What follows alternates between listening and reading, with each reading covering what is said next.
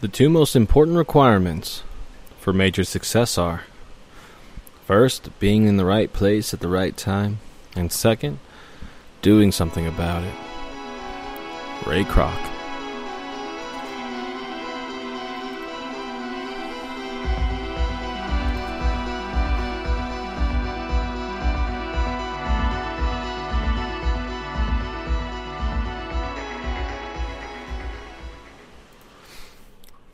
We always look back to the golden days in our sport, finding the beauty of semi truck line pits with factory teams filled to the brim with riders who actually make a living just racing their bikes around the world.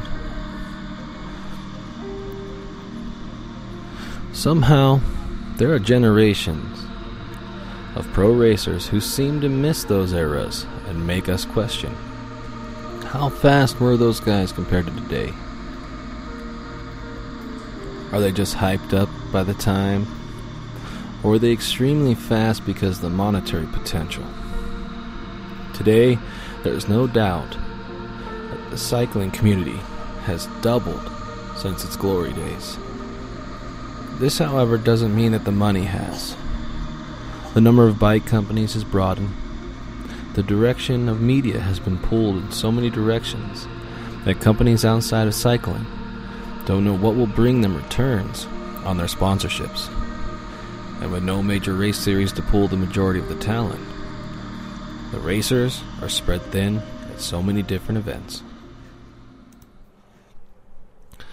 Times have changed drastically in the last decade, but opportunities always present themselves. Josh Bryceland, a former prominent competitor in the World Cup Downhill Series, has brought his crew to Cannondale and started the Cannondale Sessions. A group of riders on Cannondale's enduro rig, The Habit. They shoot videos, have fun, and do whatever they want. No set race schedule, just talent. Riders like Seth Alvo and Brian from BKXC make livings creating great content. It's not to say that these directions are any easier than pushing for a world championship on a pro team. They have to keep tight schedules, editing, writing, and marketing themselves all at once. But making it is making it. In the past, to get a pro license, you had to show that you get a paycheck. Anything less than that was semi pro. This isn't the glory days of the turn of the millennium, though. I remember walking through the pits at the Sea Otter Classic in 2003. I had started racing the summer before, and it was my first pilgrimage to a massive race. I walked around the pits in awe. Felt like I was at a supercross pit. Trek Volkswagen, Gary Fisher Subaru, and the cool colored era specific Sobe Cannondale. Brands and more brands backing different bike teams. It felt like the path to being pro actually had a payout at the end. But this influx in sponsors came from another racer, continent away, Lance Armstrong.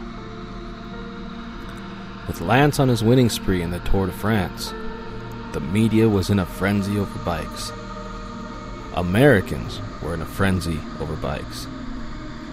Traditional media was still king and it drove more and more average people to start following cycling. If you were a pro at that time, you were sought after. Trek being the bike of the U.S. Postal Team also made it the bike to be on, and they made sure everyone knew it.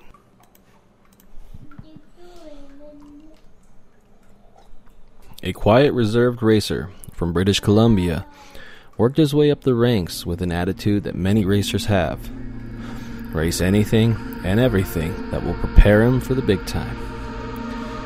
Coming out of the juniors into the U23 category, Green found strong footing to start his climb, winning the Canadian National Championships, a strong performance in the U23 XC Worlds, and strong podiums at road races around the world led to the attention of GT.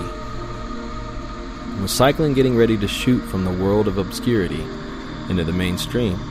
It was a perfect opportunity for Green. He focused, strong performance in the Norba Series in 99 led him to silver in the World Championships in 2000 and a spot on the Olympics in Sydney. Then, the Lance train struck, and so did Roland Green. 2001 season showed Green's pure dominance, winning the Norba XC Series and the UCI World Cup. Green had taken not just the overall victory, but consistent podium finishes and wins. This during a time that was seeing strong racers from both the old guard, Thomas Frischknecht, and powerful up and comers, Julien Absalon. Watching the racing at the time was intense.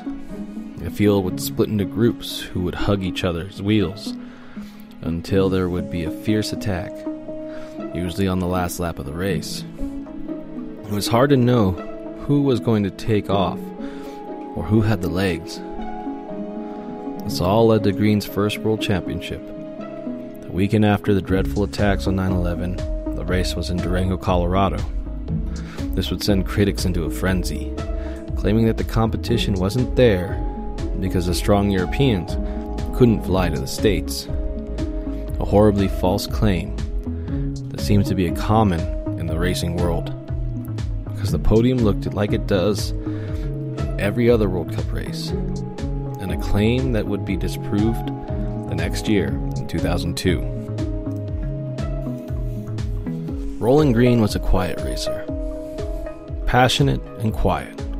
He was the shining example of pure talent, a quick rise to the top ranks of cross country racing, followed by a quick disappearance. The money that was in the sport was able to lift a reserved racer to the peak something that would be nearly impossible today based on how much social media plays into a racer's marketing. At the time, could a racer be dropped from the racing scene in such a quick manner? Would we, the fans, let a racer disappear the way Roland Green did? As a privateer, you must make sure you adapt to different periods of racing.